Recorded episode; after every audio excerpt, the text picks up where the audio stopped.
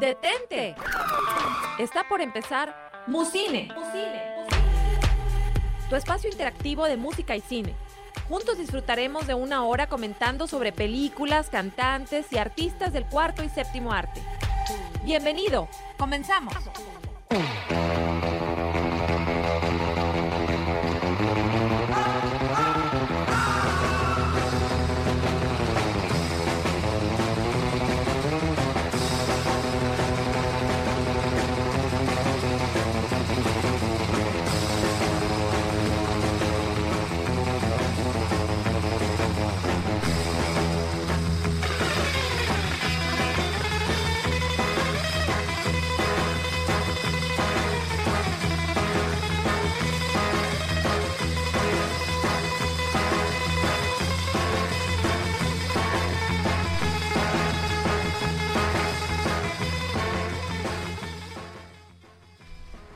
¿Qué tal? ¿Cómo están? Bienvenidos a otra emisión de Musine. ¿Cómo estás, Marce?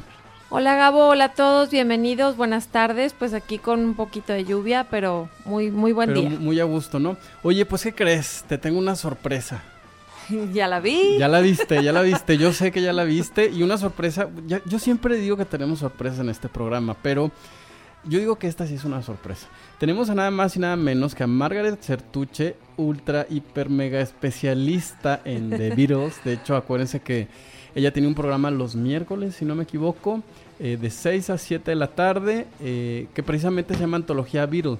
Y eh, muy relacionado con el tema de hoy, porque para los que ya están en redes sociales, los que ya, ya nos ubican, ya vieron por ahí que hoy vamos a escuchar a una mujer, pues muy controversial, ¿verdad, Margaret? Es una mujer muy trascendental. Buenas tardes a todos, bienvenidos a Musine, que ah, ahora se le está dando el reconocimiento que no se le ha dado por haber sido aquella quien creemos fue la que separó a los Beatles. Pero bueno, hay muchas historias detrás de ella y ella ha trascendido en la- el arte. En el arte, en el arte contemporáneo, que a mí en lo personal fíjate que no me gusta mucho, sin embargo, haciendo una recopilación de canciones, pues me topé con algunas que no suenan tan mal, y, y de hecho le atinaste cuando hablábamos fuera del aire, Margaret, me decías, oye, traes, traes a Bad Dancer, y es exactamente la que vamos a escuchar a continuación, así que no se vaya usted que me está escuchando, quédese con nosotros, porque hoy vamos a hablar de Yoko Ono, no le digo que, que es algo que nos guste mucho, pero definitivamente es algo que, que hay que poner un poquito de atención y sobre todo hacernos de un criterio. Así que sin más ni más, con ustedes Bad Dancer de Yoko Ono.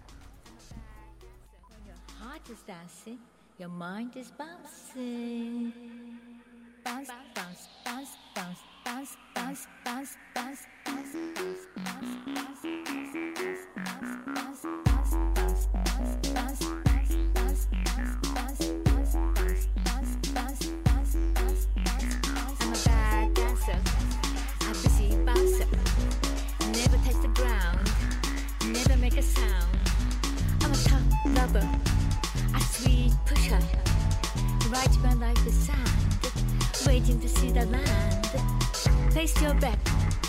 watch your step. I'm a bad dancer with no regrets.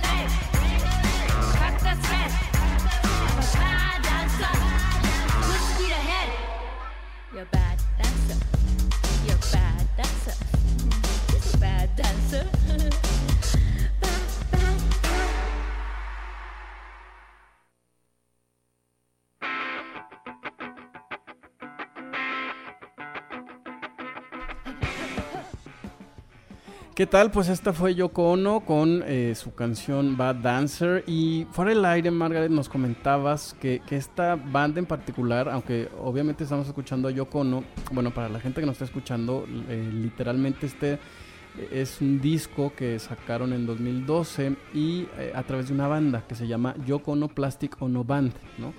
Les comentaba que era como lo más representativo, lo más digerible que tiene Yoko Ono. Y nos dabas unas informaciones muy interesantes. Me decías que eh, esta banda la, la formó junto con John Lennon. Así es, en los años 70 eh, John Lennon fue como un acelerador para ella en cuanto a su carrera musical porque la apoyó en ese aspecto. Em, entonces aprovecha o se cuelga un poquito de la ayuda de John, de la fama, para crear este grupo Plastic Ono Band, que por cierto lleva su apellido, y tienen temas muy alternativos. Exactamente. Pero ella es una artista, hay que recordar eso. Claro, que eh, algo, algo que comentábamos también fuera del aire junto con Marce es que, eh, bueno, realmente John Lennon la conoce porque ella era una artista plástica de clase acomodada, entonces como tuvo acceso a estas ideas revolucionarias en su tiempo y se nos quedó en el avión, ¿verdad? Lo que pasa es que es una niña prodigio. O sea, a los cuatro años ya estaba estudiando piano, ya eh, llegó a ser concertista, estuvo casada con un concertista, eh, eh, también estudió filosofía, fue la primera mujer aceptada en la escuela, en la Universidad de Filosofía en Japón. Eh, entonces tuvo acceso a mucha, mucha información y, y no es que se nos haya chisqueado, simplemente es una mente muy, eh, ¿cómo te diré? Abstracta. Sí, sí creo eso. Alguna vez he dicho que aquí en el programa se me hace que de pronto se me hace muy raro cuando ella hace sus conciertos en, en estas salas de exposiciones y prácticamente so- solamente gritan, ¿no? Entonces yo, yo no sé, a mí el, el arte eh, como ese no me gusta tanto. fíjate. Eh, Se le llama arte conceptual, Concept- que en sí es que el- el- la- lo que tú ves te genera una reacción y esa reacción es la que ella está buscando, no tanto cómo la interpretes, sino la reacción que tú tienes a la música, a las imágenes, a lo que estás percibiendo con tus sentidos. Eh, fíjate que eso también se me hace bien extraño porque entonces estamos hablando de un arte que te observa, ¿no? Así es. Ella tiene una exhibición, una exposición donde tiene un vidrio con un agujero de bala, donde tú te pones de un lado para que tú sientas que te llegó el disparo a ti, pero también te puedes poner del lado del que dispara. Entonces ella quiere Ah, que estés de los dos lados. Ya, Es- qué es- es- interesante. es muy interesante. Eh, yo creo que la gente a esas alturas ya se dio cuenta más o menos porque tenemos los invitados que tenemos. ¿no? Porque cuando digo que son especialistas, sí son especialistas, oiga. Y oye, Marce, eh, retomando un poquito el tema, me gustaría que nos dijeras, este, porque has de saber, Margaret, yo sé que tú nos escuchas de, de pronto, ¿no? Este, que nos va a hacer una recomendación, Marce, de algo que está en cartelera. Sí, fíjate, Gabo, es- está bien interesante. Eh, a partir del día 26 de agosto inició una muestra eh, itinerante de cine japonés con los géneros más representativos de la cinematografía nipona contemporánea, que se llama Matsuri Cinemex. Entonces yo, yo las voy a, invitar porque, ¿sabes qué pasa? Que eh, rara vez tenemos oportunidad, o bueno, no rara vez, pero unas dos o tres veces al año, cuando mucho, tenemos oportunidad de ir al cine y de ver cine de arte o cine internacional, eh, pues en las salas, ¿no? Y ahora eh, yo creo que es una excelente oportunidad para, para ver cine distinto. Gabo, yo estoy convencida, Mar- Margaret, yo estoy convencida de que entre más cine diferente veamos, nuestro criterio se, ve- se va a ir ampliando y vamos a tener un poquito de más paciencia para ver lo que se le dice el cine de arte. Yo creo que el cine de arte es una delicia y hay que aprovechar que, lo tenemos aquí en Saltillo y bueno, yo les, yo les recomiendo que, que va- vayamos a verlo, a ver las películas que propone Cinemex con Matsuri, este festival de cine japonés. Y ellos van a abrir con, bueno, a mí yo no la he visto, pero a mí se me antoja muchísimo. El tráiler es fantástico, se llama Todos hemos pecado. Esa película es una invitada al cine japonés, es mexicana. No, no, bueno, la cantidad de actores que desfilan en esa película es impresionante. Me parece que el, el único que faltó y que, que yo pondría ahí es a, a Damián Alcázar, el gran Damián Alcázar, pero están toda la plana mayor de actores buenos de, de- de cine mexicano y aquí la premisa es sencilla. Les, di- les repito, yo no he visto la película, no he tenido oportunidad de verla, pero muero de ganas, aunque no le vaya a entender mucho, o aunque, mm, o sea, olvídense de eso, yo creo que hay que ver cómo está filmada y, de, y el tema. El tema es que la muerte se enamora de un tipo. Wow.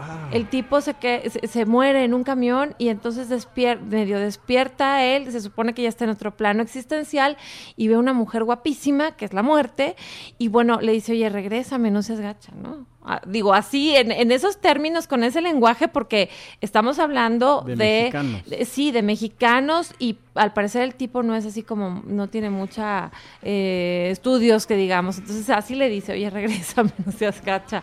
Y entonces eh, parece ser que, a lo puede ser que sí lo regrese. Yo no la he visto, le repito, pero por, por la canción que, que utilizan en el tráiler, que es La Llorona, que a mí me fascina, es un son que me encanta, oaxaqueño. Eh, yo, ah, yo, yo estoy ya muriendo de ganas de, ir a ver Todos hemos pecado. Y bueno, eh, esa es con la que están abriendo y van, van a presentar otras cuatro películas, eh, perdón, tres películas una comedia, un drama y una película de terror. Los japoneses son expertos en hacer cine de terror. Habrán de saber que el aro, el aro, la, el- la- la película que nosotros vimos con Naomi Watts, aquella niña toda creepy que, que tenía el pelo largo y, y que aparecía en una, en una película, bueno, ese es un refrito. Claro, exactamente. Es un refrito de Ringu, que, que es una película japonesa que salió primero. Y así varias películas se sorprenderían de la cantidad de películas que se supone que son eh, gringas y que, bueno, vienen así como que de novedad. No, hay, eh, hay, hay películas que ya eh, existían de esas mismas hechas en Japón. Entonces los japoneses son muy buenos haciendo cine de terror. Yo creo que, aunque a mí no me gusta el cine mucho, el cine de terror, sí me voy a aventar todas porque voy a aprovechar que por fin tenemos cine internacional de este nivel eh, y, bueno, hay que, hay que aprovechar ir, ¿no? Marce, a mí me gustaría hacerte una pregunta, no es técnica, es muy sencilla, sino eh, yo creo que es muy importante porque de pronto no sabemos qué esperar del cine de arte, ¿no? De, pronto decimos, ah, pues deben ser películas aburridas, sin sentido. ¿Cuál es la recomendación que tú le darías a alguien, Marce? De, de qué esperar, en qué fijarse, ¿no? ¿Cómo ver el cine de arte? O sea, evidentemente la mayoría de las veces no va a haber explosiones, no va a haber grandes diálogos a veces, ¿no? Entonces, ¿en qué debería yo fijarme como un neófito de, en- en- de esa película?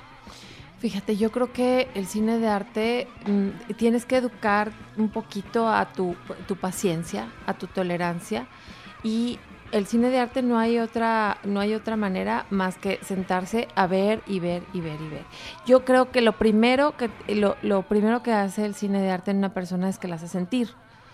Eso es para mí una buena película para mí es bueno, es que yo voy al cine a vivir la experiencia. La verdad no soy de las personas que dicen, no, yo no quiero sufrir, por eso yo no, nada más veo películas muy bonitas, eh, que no sean tristes. No, yo voy al cine por todo.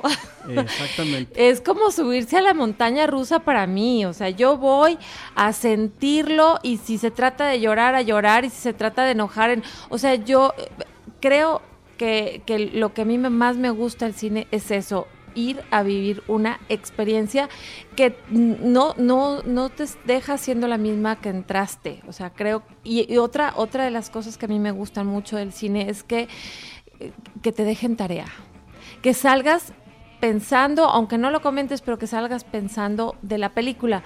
Para mí esa es una buena película. La película que me deja tarea y la que me hace sentir algo. Mm, No sé, a lo mejor hasta repudio por lo que vi, no, no por la película en sí, sino por las acciones de los actores o, o cómo es posible. Ya cuando sales hablando de, de una película y, y, más aún cuando la película eh, eh, te está dando vueltas en la cabeza varios días, es porque logró un efecto importante y creo yo que es una muy buena película. Entonces, es no, no hay otra cosa más que ir a sentarse a, a, a verla y voltear hacia adentro a ver y preguntarse a ver qué te hace sentir eso que estás viendo. Fíjate que eso que acabas de decir es súper importante. Es como, yo creo que es como tomar vino. Sí, claro, No, se es- tiene que educar. el Lo tienes que educar al Sí. gusto, tienes que encontrar qué del vino es el que te gusta. Por ejemplo, a mí me gusta más el vino blanco. Yo sé que a la mayoría de la gente le gusta el tinto. A mí hasta me cae mal en el estómago. Entonces tiene mucho que ver con qué experiencia tengo yo, ¿no? Con, con- con eso. Precisamente por esa razón quisimos hoy traer, eh, cine- eh, perdón, música experimental, en este caso Yoko Ono, que además tiene una historia sum- sumamente interesante para que la gente, pues, trate de escuchar otros ritmos, ¿no? No forzosamente l- le tiene que gustar. Fíjense que para este programa tuve que escuchar durante dos semanas a la señora Yoko Ono. ¿No? Que, no es tan cómodo, que no es cualquier cosa, pero decía, bueno, de pronto hay cosas que a mí me gustan y no forzosamente a la gente le pueden gustar, entonces voy a tratar de llevarlo más digerible, ¿no? Entonces, si usted de pronto dice, oye, es que el cine de arte es raro, vaya, hágase un criterio y seguramente, como en todos los géneros de cine, va a haber cosas que le van a gustar y otras que no. Mira, mi papá decía algo muy sabio cuando yo estaba pequeña y mis hermanos. Decía, oye, qu- qu- ¿quieres probar esto? ¿Quieres esto? No, no, no me gusta. ¿Ya lo probaste? No. Entonces no puedes decir que te gusta. Primero tienes que probarlo para hacerte un criterio. Ahora, lo que lo mencionaste del vino es cierto. Hay veces en que tenemos ganas de ver una película muy triste o tenemos ganas de relajarnos y reírnos. O sea, es como el, vine, el vino y los platillos. O sea, el maridaje que tú hagas con, con el tipo de vino y el platillo que tú hagas. O sea, el platillo es tu estado de ánimo. Y, el vino es que es la película que tienes ganas, ¿no? Claro, pues qué interesante observación. Con esa nos vamos a un pequeñísimo corte. No recuerde que estamos escuchando a Yoko Ono y pues va a haber alguna música extraña ahorita después del corte. Así que no se vaya, quédese pendiente.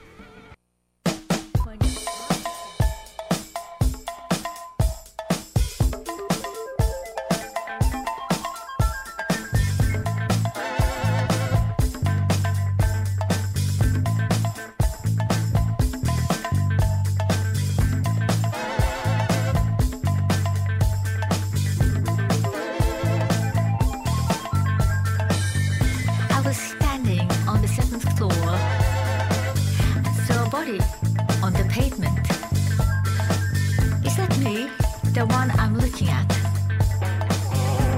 From the seventh floor. I rushed to the elevator, which was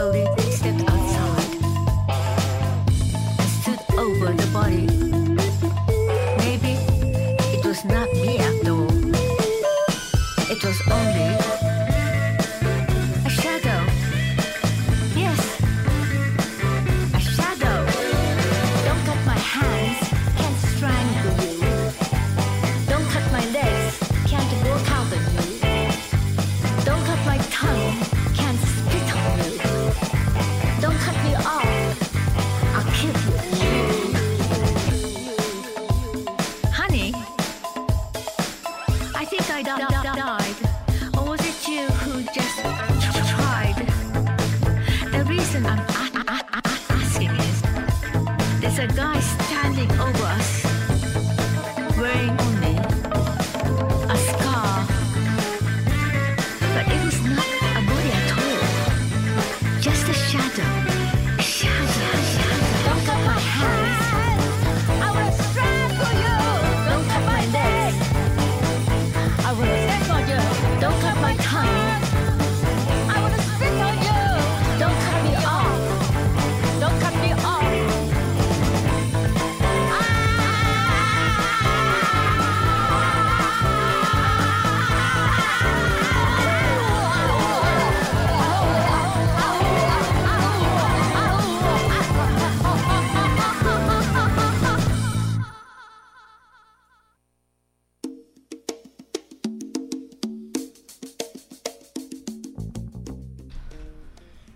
tal esos gritos y esos alaridos al final de esas canciones? ¿Qué, opinas, Margaret? Yo, quisiera hacerte una pregunta, digo, eh, además de, de, todo el arte conceptual que tiene esta señora, ¿cómo, ¿cómo percibe un fan de los Beatles a una mujer como Yoko?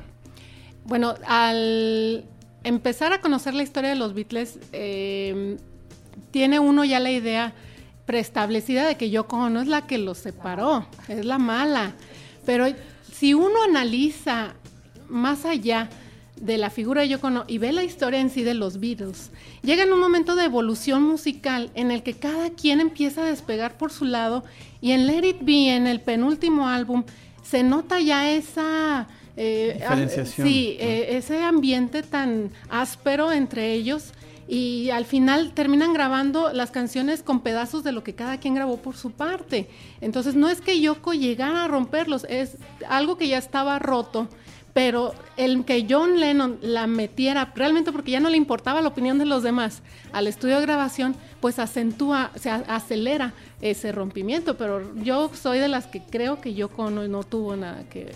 Sí, porque evidentemente para John Lennon era una mujer tan importante. Viene a mi mente el video este de Imagine, ¿no? En el que no nada más él comentó que se inspiró en ella, ¿no? Para hacer esta canción. Sí, imagínese usted esa canción tan bonita, Imagine, eh, fue inspirada en una mujer como Yoko Ono, a la cual usted acaba de escuchar gritar como si tuviera, no sé, Le estoy algo. pisando el pie.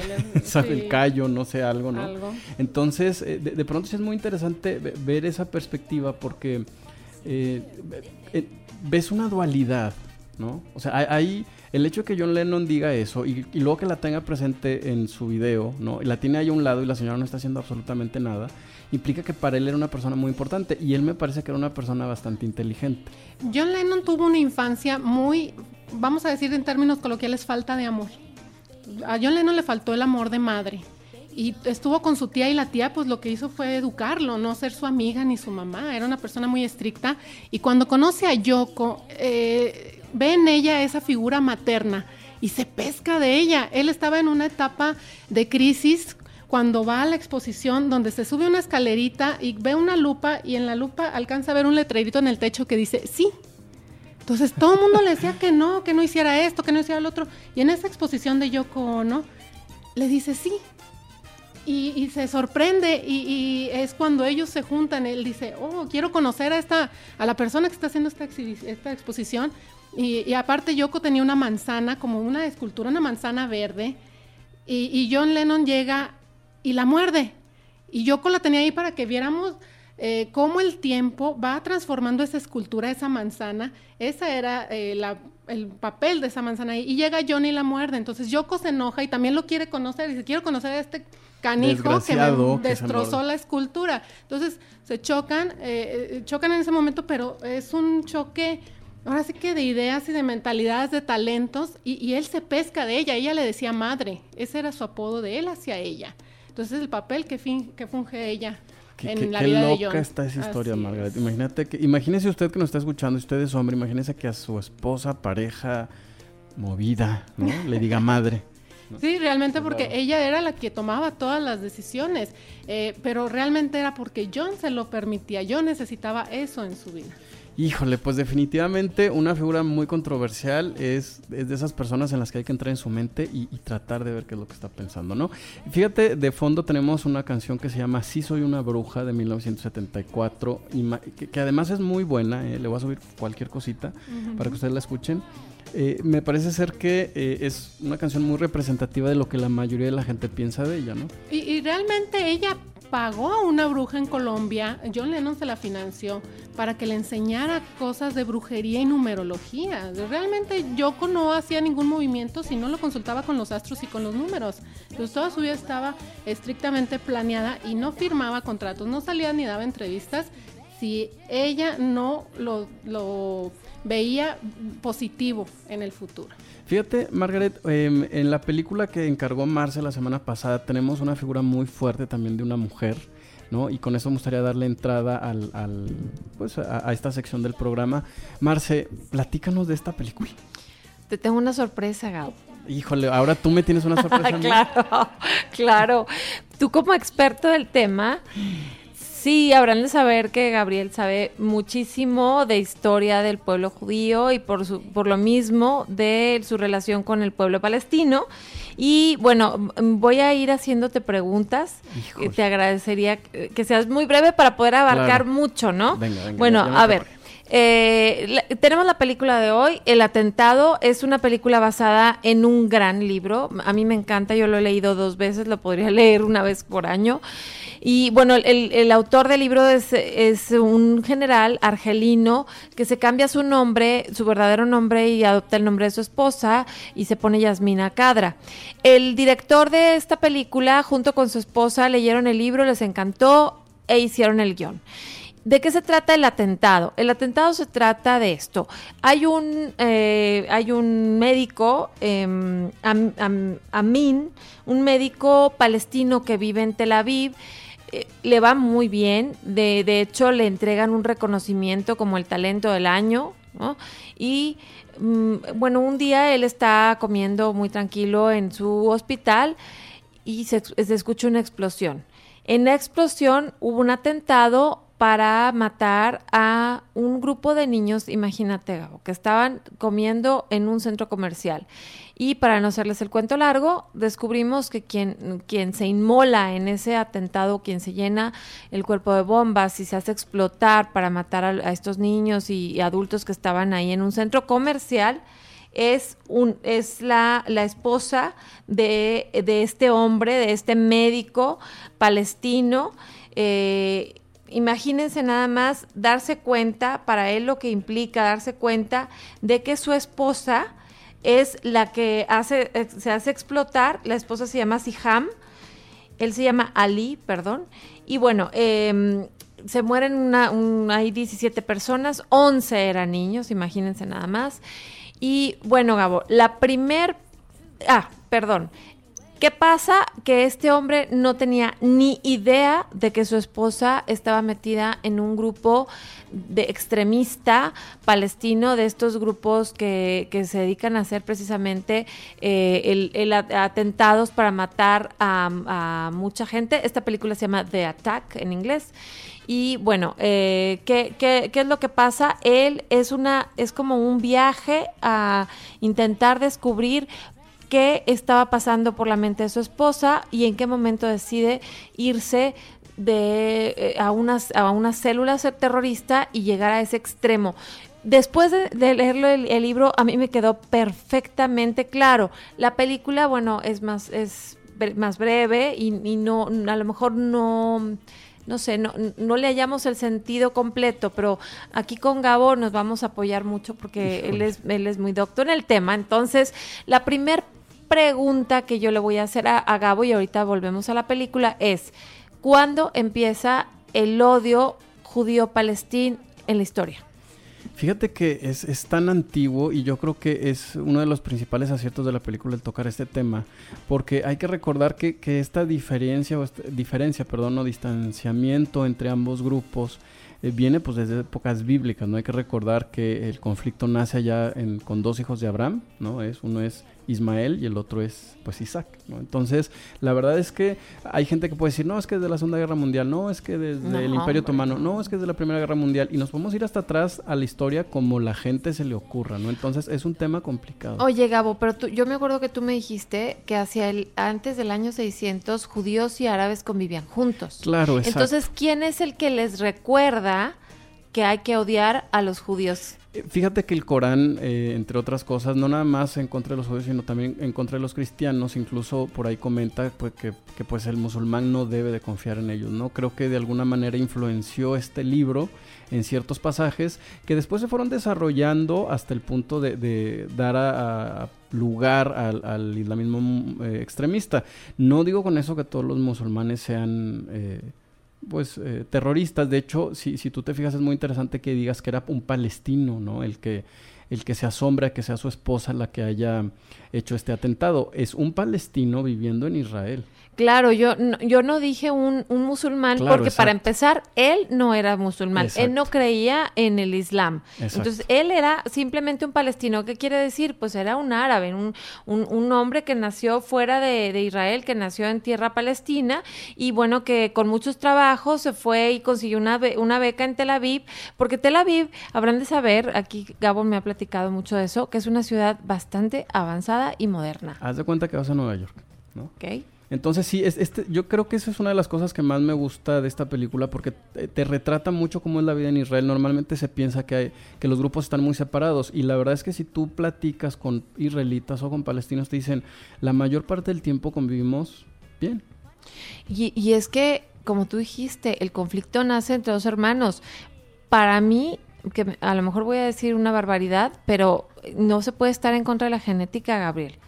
Claro. La verdad es que son parientes, aunque no les guste. Es un conflicto familiar ¿no? Claro. que, que adquirió eh, pues, un tamaño pues enorme, pero realmente de eso estamos hablando. Y fíjate, volviendo a la película, este hombre, el doctor que le iba súper bien, vivía en un barrio muy acomodado de Tel Aviv, de repente darse cuenta de que su mujer está involucrada Involucrada. en un atentado terrorista que mató a muchos niños.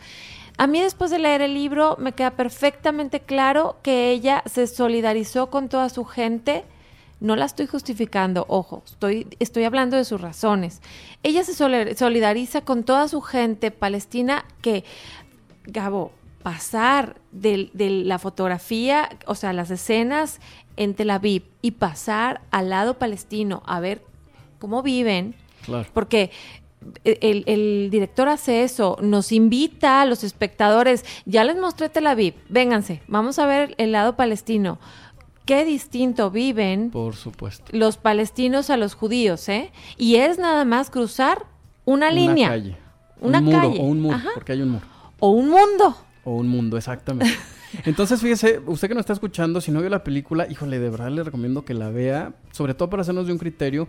Vamos a un pequeño corte, Marce, ya sabemos de qué se trata la película. Recuerde que estamos escuchando a, Yo a Yoko Ono, así que no se me vaya, por favor, quédese pendiente de lo que sigue.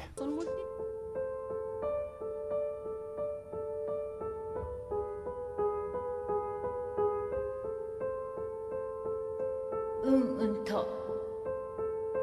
응, 응, 더. うなっている。苦しい思い出がうんうんとうんうんとうなっている。忘れたはずなのに。夢でしか見ることのない心の暗がりで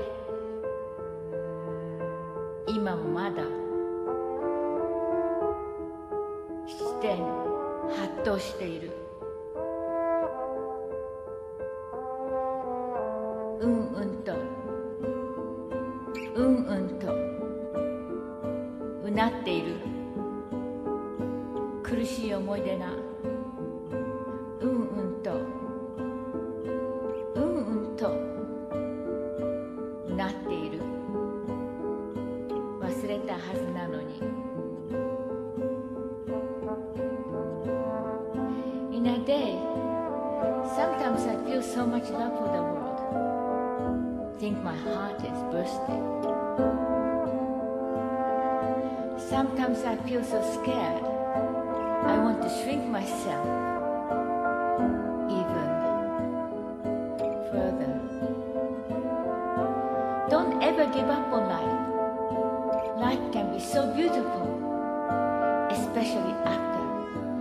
Spent a lot of years with it.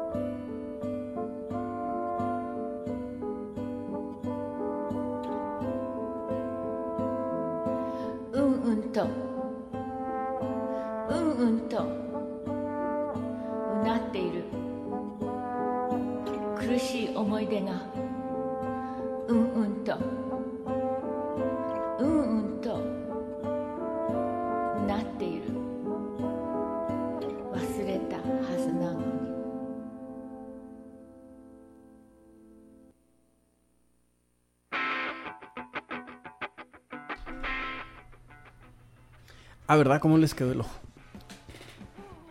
Música mucho más tranquila, ¿no? Y Margaret, me gustaría ha- hacerte una pregunta porque eh, esta canción, si te fijaste, estuvo muy, muy, muy tranquila. Incluso aquí tú comentabas, oye, hasta bajamos el volumen de la voz mientras platicábamos. Eh, ¿Nos podrías platicar un poco sobre eh, de qué manera influenció Yoko Ono en el buen sentido, ¿no? Al uno de los Beatles más famosos que existen, John Lennon. En el buen sentido, a John le dan muchas ganas de formar una familia, lo que no sucedió con Cynthia Powell, su primera esposa, que prácticamente era lo único que conocía y pues la embarazó, se casó y tuvieron a Julian, que fue un niño abandonado, es el motivo de la canción de Hey Jude. Eh, y con Yoko eh, hacen esa simbiosis y, y se convierten en una familia pues no perfecta, Claro, porque eran adictos a la heroína, a las drogas. Ella tuvo eh, varias pérdidas de productos de no poder embarazarse porque eran drogadictos, eran junkies que les llaman. Eh, pero al momento en que llegan a poder tener un hijo, que es Sean, eh, John Lennon era lo que más quería en el mundo, un hijo deseado y programado. Y, toma un periodo de cinco años para desaparecerse del mundo musical. Él estaba harto, fastidiado. Se va a las Bahamas con su hijo, se separa de, de Yoko y esa necesidad de tenerla al lado y no estar cerca de ella, tan lejos y tan cerca, eh, lo hace a él mm, eh, realizar y escribir canciones de su álbum, el último álbum que se llama Double Fantasy, que fue la mejor inspiración que tuvo eh, después de muchos años de haber producido y además de haberse ausentado. Comentaban ustedes dos que John Lennon era un sociópata. Así es, Marce lo comentó eh, y es correcto. John Lennon, por esa ese odio hacia las mujeres, en, eh, porque su madre lo abandonó, prefirió ser otra familia antes de cuidarlo a él. Eh, él golpeaba a las mujeres, él pues las atacaba sexualmente, o sea, abusaba de ellas, eh, a su esposa, primera esposa, pues la embarazó y pues se casó porque no había de otra. Estamos hablando del hombre que cantaba, imagínense a todos unidos en paz, con religiones, Así ¿verdad? es. eh, eh, Y lo que les comentaba fuera del aire es que por eso Mark David Chapman ve en él a un hipócrita. Y dice, no es lo mismo lo que tú me estás diciendo que haga y pides paz y, y pides este todos unidos y, y eres un rico y pides que todos andemos, compartamos nuestras riquezas y tú vives en un loft, en un edificio en Nueva York y te paseas en limusinas y recibes millones de dólares cada año por tus Por canciones. hipocresía, ¿no? Entonces, él era un hipócrita, a palabras de Mark David Chapman. Fíjense cómo la- las perspectivas de la gente sobre los otros grupos definen el rumbo del mundo. Así es. ¿no? En el caso de la película de la que estamos hablando, algo hay de eso, ¿no, Marce? Sí, eh, aquí, bueno, cada, cada parte tiene su, yo creo que es lo que decíamos hace rato, para cada parte los judíos y los palestinos tienen su- sus razones, ¿no? Y en esta película, eh, haz de cuenta como que, yo me imagino que es como poner una lupa y que se vaya haciendo, o a lo mejor ver a gran escala y luego menos, menos, menos, menos, menos, menos, hasta llegar a un puntito, que es el doctor y su esposa. Y entonces tener dentro de tu familia una, una persona adoctrinada, fanática, que se va y se pone bombas y va y se, se inmola en medio un- de un centro comercial. Ahora, habría que ver qué fue lo que, le, que hizo, lo que te decía yo hace rato, hacer a esta mujer, qué, qué fue lo que la llevó a primero a buscar al, al grupo este terrorista que de por sí estaba dentro de la familia del doctor, porque quien la mete al, al grupo es el sobrino del doctor, no de ella, del doctor. Claro, y ese viaje me parece ser que es muy interesante porque tú estás tratando de descubrir junto con el doctor qué es lo que la orilló y entonces él va a empezar un viaje, un descubrimiento en el que va a conocer otra faceta de la esposa que nunca conoció. Y, y es lo que yo venía pensando justamente cuando venía para acá, para la estación. ¿Cuándo terminas de, de conocer a una persona, Gabo? Yo creo ¿Tú, que tú qué nunca. opinas, Margaret? ¿Cuándo? Yo creo que nunca, porque estamos en constante evolución, siempre estamos recibiendo información de todos lados y nos vamos adaptando al entorno, entonces nunca somos la misma persona. Fíjese, los que estamos aquí somos treintones, entonces si hay algún treintón o un cuarentón escuchándonos, pues acuérdese cómo pensaba cuando tenía 21 años. ¿A poco no le da flojera? Entonces, si no nos conocemos nosotros mismos, ¿cómo esperamos conocer completamente a otra persona? Y esa parte de la película, de verdad, ¿cómo me gustó? Sí, fíjate que hay un pensador que dice, el individuo es él y sus circunstancias, o sea, lo que va viviendo. Entonces, sí, esta, esta mujer, ella, sus motivos es, no puede ser posible que mi gente siga viviendo en este hacinamiento, porque ellos todo la culpa la tienen los judíos que para ellos llegaron y les quitaron su territorio, que lo tenían desde antes y que los, los fueron haciendo un lado y que los tienen viviendo en esas circunstancias. Yo no pienso lo mismo, pero yo estoy acá, yo, yo estoy muy a gusto del lado, del lado occidental, en donde no tenemos ese tipo de atentados, somos muy afortunados y bueno, esa es mi opinión. Pero sí, eh, ella decía es que mi gente vive, vive en hacinamiento, mi gente vive en pobreza y yo quiero eh, hacer como que un, un- contribuir con un granito de arena pero pues de la manera que contribuyó es matando niños, mm, pues no, nunca, nunca estaremos de acuerdo con eso, ¿no? Entonces él, él, él es cuando se da cuenta, cuando va y le dice al imán, al el, el- el imán no es el imán del refri que se pega, es no. un maestro musulmán, sí. es un maestro y le dice, ¿por qué la adoctrinaron? Y dice él, ella nunca vino a fuerza, nunca la obligamos. Ella insistió y hasta el mismo sobrino le dice, ella insistió hasta convencernos de que podía ser confiable. Y entonces ya de esa manera eh, fue cuando la reclutamos y ella insistió en que quería inmolarse. De esa manera quería morir.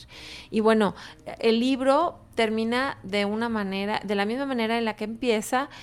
Eh, yo creo que la película eh, sí hizo una concesión con el pobre doctor, el libro no. En el libro él muere. Él muere en un mismo atentado cuando ponen como venganza una bomba para matar al, al, al imán. Fíjate ¿no? que e- ese es un gran tema, qué interesante que lo comentes en el libro, porque la mayoría de la gente ignora que muchos de, de los líderes de Hamas, los que promueven precisamente estos conflictos, son atendidos en los hospitales de Israel. Incluso gente eh, sirios entran y son perfectamente atendidos porque hay que recordar que, en materia de medicina pues Israel es uno de los países más avanzados, ¿no? Entonces, definitivamente me gustó esta película porque explora, ¿no? Explora, si pones un poco de atención, dices, a ver, si, si israel- israelíes y palestinos están peleando, ¿por qué tenemos a un doctor palestino en un hospital israelí? Ok, pero te voy a decir la otra parte. ¿Te acuerdas cuando estaban platicando el doctor, la amiga del doctor y otro doctor judío y estaban comentando y el, el, el tipo este muy envidioso le decía, ay, pues tú que tienes muchas propiedades, ¿por qué no te vas a vivir a Cesárea? ¿O por qué no te vas a vivir a Qatar? A, a- veranear ahí, deberías de irte a vivir, allá, allá es bien tranquilo. El doctor, fíjate, Gabo, nunca deja de ser un intruso, así sea una eminencia. Yo eso es lo Claro. que vi y lo, lo vi en la película y lo vi en el libro. O sea, él, él era el extranjero. No nos hagamos, o sea, también claro. No, no, no podemos taparlo. Yo, yo sé que los judíos son mucho más tranquilos en ese aspecto, que ellos no hacen Atentados, por atentados terroristas ni nada de esto, pero sí no no lo reciben como recibirían a Con uno de los suyos. abiertos, claro. La verdad es que no. Entonces, eso es lo que nos quiere decir el director. A ver, vívela, vívela, eh, llega a un país en donde pues todos te odian a los de tu raza y vive con eso todos los días y peor, date cuenta de con quien vivías, que quien amabas, quien tenías 15 años de conocer, va y se mata y mata a muchos niños. Y, y sabes que Entonces- por qué creo que pasa eso, Marce? Porque no nos damos la oportunidad de escuchar a la otra persona. Que finalmente creo que ese es el tema de este programa. Sí, claro. ¿Recuerdas una película muy buena que se llama El cerdo de Gaza? Ay, buenísima. Por y cierto, comiquísima. Se las, se la recomendamos mucho porque es una película que trata el tema de una manera mucho más light, ¿no? Más ligera. E- Es como igual, pero vista desde el lado palestino ahora. pero ¿no? con humor. Y mu- con hu- humor y una película muy ligera. Sí, eh, muy buena. Pero siempre, siempre hacer eso. ¿Te acuerdas en el cerdo de Gaza que los soldados estaban arriba de la casa del pobre Claro. hombre y, y un pobre hombre palestino que los tenía arriba y utilizaban su baño y todo? Pues él nunca los iba a querer porque eran, como quien dice, el enemigo. Entonces, eso es lo que tiene este tipo de cine. Te hace que te pongas del otro lado y de este y luego te manda aquel y lo, te trae así, ¿no? Entonces, eh, es, es lo interesante. Y bueno, yo les recomiendo mucho, si no vieron la película The Attack, el atentado, les recomiendo que la vean y les recomiendo, súper recomiendo el libro de Yasmina Cadra, eh, se llama también El atentado. Si no lo tienen o no tienen manera de conseguirlo, por ahí mándenos un inbox en, en nuestra página de Facebook de Musine y le- se los hacemos llegar o les decimos cómo, cómo pueden conseguirlo por ahí en la red o co- comprarlo o conseguirlo. Entonces, bueno, pues esa, esa fue la película de hoy. Eh, yo, yo la disfruté mucho, espero que les, les les haya gustado. Y bueno, mm, ¿qué más, Gabo? Pues fíjate que eh, me gustaría que nos platicaras eh, qué nos vas a encargar de tarea, Marce. Ahora vamos a, hablar precisamente de cuando seguimos en el tema. Es que de verdad es un tema muy interesante. Cómo no somos capaces a veces de ser eh, solidarios con la persona simplemente por ser una persona, ¿no? Por, ser una mujer, un hombre con unas circunstancias difíciles. Y esta película espejea mucho con una que ya vimos antes que se llama Malena, pero esta la vamos a ver en otro contexto. Tiene una fotografía divina. La película se llama Chocolate, Chocolate. Es del año 2000. La dirige un grande que es Lars Hallström, es un director sueco. Y fíjate, eh, tiene eh, actores muy interesantes. Sale por ahí Juliette Binoche. Dime si esa mujer no es una belleza y además una gran actriz, ¿no? Sale Johnny Depp, muy por ahí muy guapo, muy joven, muy antes de, de este de todas estas películas en las que se lo encasillera, sí, eh, con el maquillaje de Tim Burton, ya sabes. Entonces, aquí sale de gitano. Órale. Entonces, muy padre el, el papel que, que sale. Y sale Judy Dench, que es una gran actriz. Entonces, eh, se trata de una, de una señora que llega a un pueblito y para mantenerse con- llega con su hija y de por sí eso es como mal visto que no llegue con el esposo. Y bueno, eh, ella para mantenerse, para poder sobrevivir, empieza a hacer unos chocolates que necesitan ustedes, por favor, tener un chocolate a la mano cuando vean esta película, porque si no, nada más van a estar babeando. no, no, hace unos chocolates increíbles, o sea, todo el proceso tú lo ves ahí y la verdad terminas muy, muy antojados, muy antojado, así es que por favor vaya y compre un chocolate mexicano, porque eh, los chocolates gringos no, no tienen mucho que ver con lo que usted va a ver por ahí, el sabor yo creo que no se, no se asemeja mucho porque este chocolate como más artesanal, ¿no? Totalmente artesanal. Entonces, esa es la película de la próxima semana, Chocolate, con eh, Juliette Binoche, mm, Johnny Depp y Judy Dench, y dirigida por el gran La- Lars Hallström. Así es, bueno, entonces ya saben ustedes que esto es Musine. Si por alguna razón usted acaba de sintonizarnos, se perdió el programa, recuerde que estamos subiendo los audios, eh, pues para que usted pueda volver a escucharnos. Eh, todos los programas están ahí en nuestra página de Facebook. Recuerde, es Mus de Música y Cine, pues de Cine, Musine, ¿no? Y eh, bueno, eh, otra cosa que quisiera decirles es, estamos en iTunes, recuerde, si usted tiene por ahí un, algo sobre Apple, no sé, un iPad, un teléfono un iPhone. También nos puede encontrar ahí en el apartado de podcast. Entonces, no hay excusa. Para terminar, normalmente hago una pregunta, Marce, y es como, ¿para qué te gusta escuchar a Yoko Ono? Pero fíjate que me gustaría que me contestaras y luego me gustaría que Margaret nos dijera, ¿cuándo escucha ella Yoko Ono? A mí, me, a mí se me antojaría escucharla tomando una bebida así como extraña. Con un sabor así, no sé, algo así como de jengibre, una limonada de jengibre, algo así que me, que me, que me haga no estar acostumbrada a lo mismo que siempre tomo. Ok. Y bueno, yo la escucharía haciendo el quehacer, porque es una música muy... movida, tiene mucho ritmo, eh, tiene altibajos. Y sobre todo la voz de ella, no me gustaría estarle poniendo mucha atención como tú lo hiciste estas últimas dos semanas. me gustaría tenerla de fondo, pero más que nada, más que la voz, me interesan los arreglos musicales. Exacto, que, que, era una de las cosas que, que, yo les decía. Y fíjate cómo de alguna manera hemos juntado el día de hoy, Margaret, tres temas. ¿no? Eh, la música conceptual, ¿no? Eh, cine de arte, ¿no? Eh, tenemos una muestra encima ahorita de cine japonés. yo creo que vale la pena que nos demos oportunidad de escuchar música nueva, cine nuevo. Eh, opiniones, ya sea que usted crea que, son mejor los israelíes por estar ahí o que crea que son mejor los musulmanes o, los islamistas por estar en, Israel, pues eh, yo creo que siempre la premisa es escuchemos a la otra parte, ¿no? Y es que yo pienso que todo se concentra en algo que se llama prejuicio o pre etiqueta.